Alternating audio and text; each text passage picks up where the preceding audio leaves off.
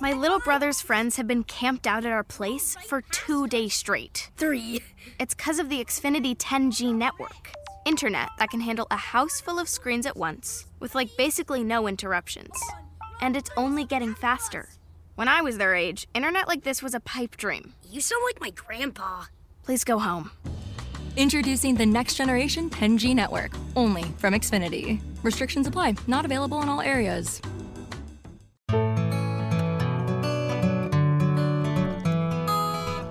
Hey, y'all, welcome back to another episode of the Confessions of a Crappy Christian podcast. I'm your host and resident crappy Christian, Blake Guichet, and I'm so pumped to be bringing you season two of this show, packed full of more people telling incredible stories of who God is and what He's done. All right, y'all, it is just you and me today. I went back and forth a lot on just pushing out episodes as normal, uh, suspending airing episodes at all, or doing something like this and talking to you one on one. And obviously, ultimately, this is where I landed.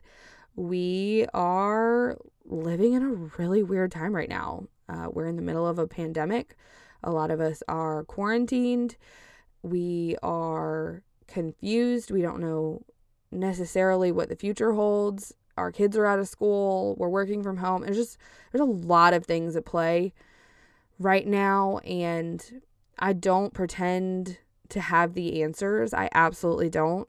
I have had a lot of really hard days, if I'm being totally honest. I wish that I could sit here and tell you that I have held on to hope and to faith exclusively and have kept my eyes on Jesus through the last what week that I've been in quarantine, but I haven't and I have struggled and I have wrestled and a lot of the time all I've been able to kind of come to Instagram and offer you has been solidarity, uh, a sense of yeah, yeah, me too. My brain is struggling. I am tired. I am afraid. I don't know what's coming. Um, but this morning, actually, I was digging into the word as I do honestly most mornings, but this morning it just it hit a little bit different and it felt like we kind of broke through some of the fear fog that had been surrounding my brain. And in that moment was kind of when I decided okay I I can come to the plate with this stuff and I can I can share this with my people. And so I want to start this by doing something that I don't think I've ever really done to open an episode even though it's been forever since I've done any kind of solo episode. But I want to read a chunk of scripture. I want to read a chunk out of Romans 8. I want to do 18 through what is this? 28 i know that sounds like a lot uh, please don't check out. I want to read the message version of this because i know that a lot of our brains are at max capacity mine included. And i think that god is totally fine with us stripping down his word and making it easy for our minds to absorb. And so days like today, I'm really thankful for the message version of the Bible. I know that people can get really snarky and judgmental about it, but I think that it is really beneficial. It's a it's a good amount of scripture, but I gosh, I want you to listen to this, guys. I want you to if you can really take these words in because they shifted so much for the, me this morning. And I hope that they can do that for you as well. So this is Romans 8 18 through 28, the message version. That is why I don't think there is any comparison between the present hard times and the coming good times. The created world itself can hardly wait for what's coming next. Everything in creation is being more or less held back. God reins it in until both creation and all the creatures are ready and can be released at the same moment into the glorious times ahead. Meanwhile, the joyful anticipation deepens. All around us, we observe a pregnant creation. The difficult times of pain throughout the world are simply birth pangs. But it is not only around us, it is within us. The Spirit of God is arousing us within. We are also feeling the birth pangs. These sterile and barren bodies of ours are yearning for full deliverance. That is why waiting does not diminish us any more than waiting diminishes a pregnant mother.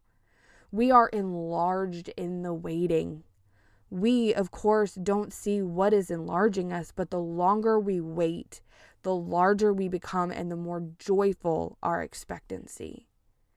Meanwhile, the moment we get tired in the waiting, God's Spirit is right alongside helping us along. If we don't know how or what to pray, it doesn't matter. He does our praying in and for us, making prayer out of our wordless sighs, our aching groans. He knows far better than we know ourselves knows our pregnant condition, and keeps us present before God. That is why we can be so sure that every detail in our lives of love for God is worked into something good. Y'all, we are groaning. The earth is groaning and its people are groaning. We are desperate for deliverance and we are tired of waiting. And Paul's words here, they tell us that we are going to suffer. Paul, in all of his writing, never tried to act like we weren't going to suffer. And this is a flaw in modern Christianity, it is deeply embedded and threatens to rip it apart. The idea that because we trust Jesus with our lives, we won't suffer. I mean, think about what Paul suffered. Think about what Paul went through. He was whipped, he was beaten, he was stoned, shipwrecked, robbed, imprisoned. The man's life was hard. If there had been a coronavirus outbreak, he would have been a part of it. And when you look at the way that he lived his life, it is even more ridiculous that we could ever hold that truth.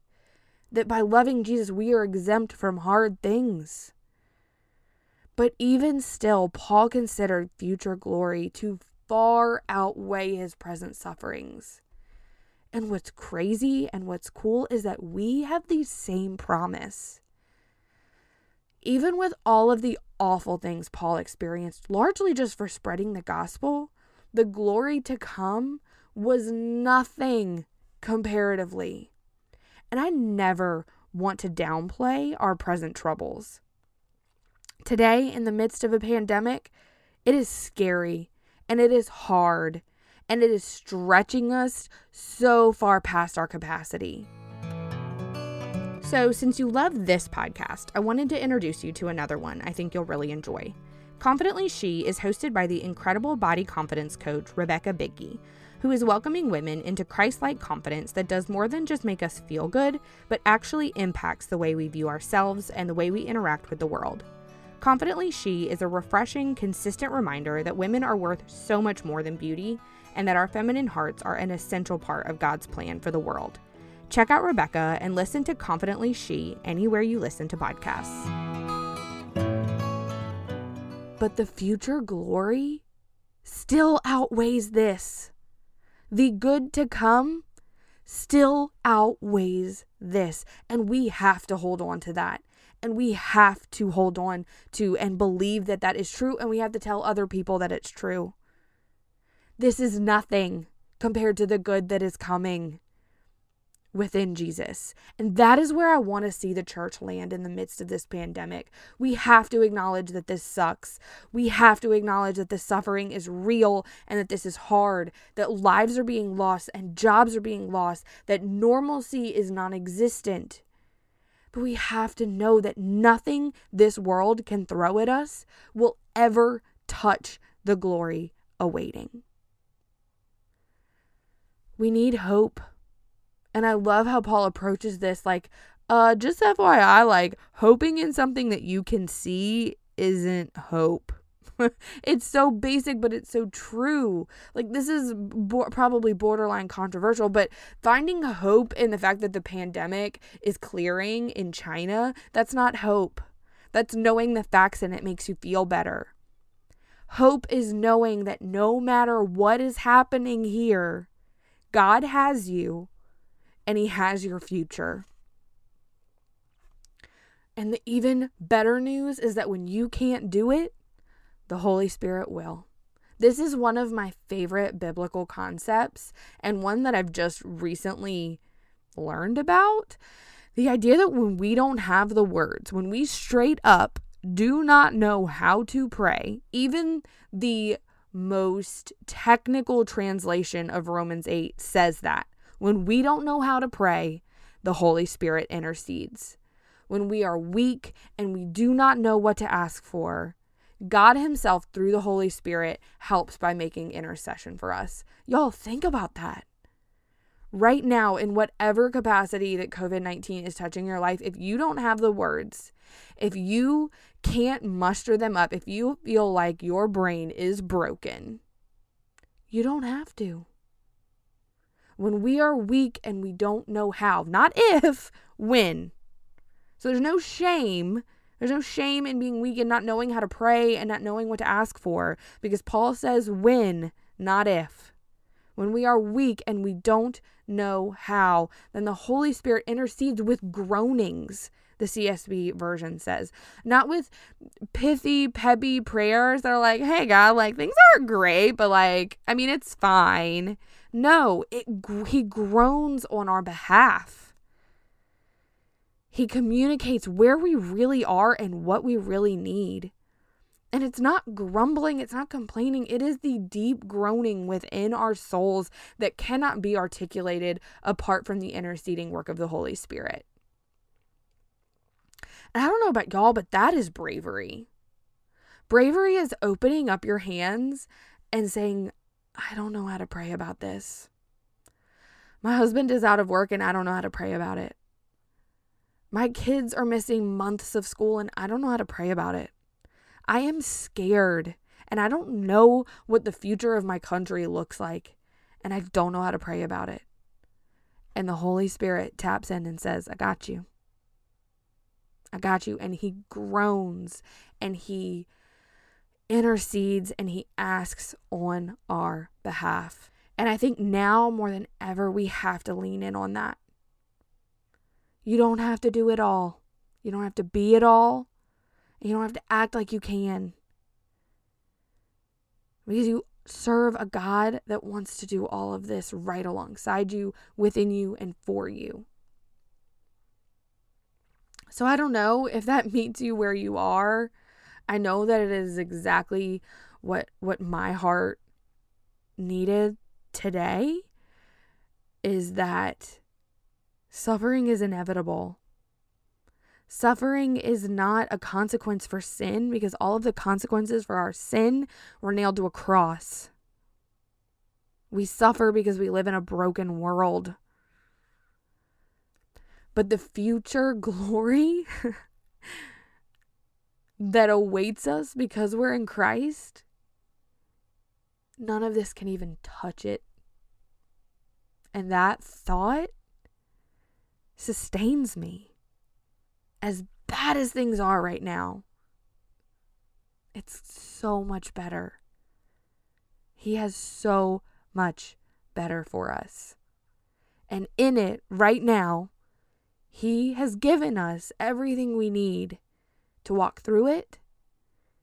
He comes alongside us in the form of the Spirit and holds our arms up when we can't even hold our arms up for ourselves, much less for other people. And he intercedes and he groans on our behalf. And he goes to God and he tells them, tells him our heart. I don't know, that's just really beautiful. Overwhelmingly so. And it has given me a lot of peace and hope and rest and I hope that it does the same for you. So I'm going to close by praying for us. And then we will be back with a normal interview next week. Father God, I thank you for one another. I thank you for the sense of community and unity that we are seeing in the middle of this crisis. I thank you for restoring our faith in humanity, even in the midst of really scary times. I thank you for the ways that people are showing up and stepping up and loving one another, and that that is a picture of you. And I thank you for the way that the church has shown up, Lord. I thank you that people's feeds are being flooded with live streams of churches and that people are connecting. And I just pray that you would use something as scary and as hard and as confusing as the coronavirus to change the world. I pray that you would use it to change the world.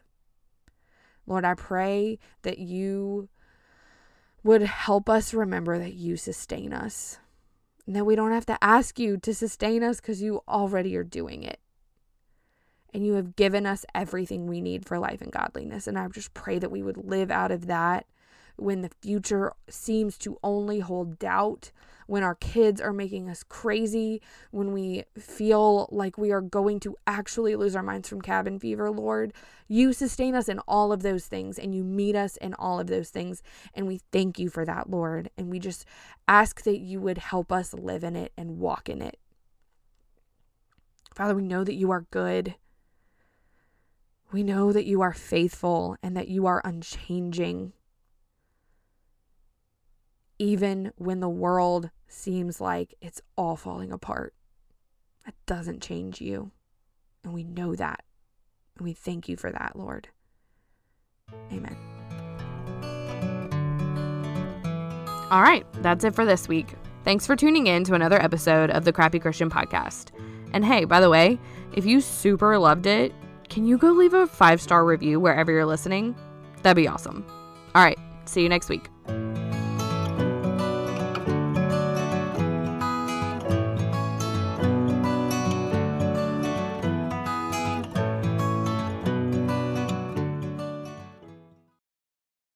Start a rewarding new career right away. Giant Eagle has immediate openings for supermarket positions, including curbside roles, GetGo positions, pharmacy technicians, and warehouse workers. To find your new job and get hired in as little as one day, visit jobs.gianteagle.com.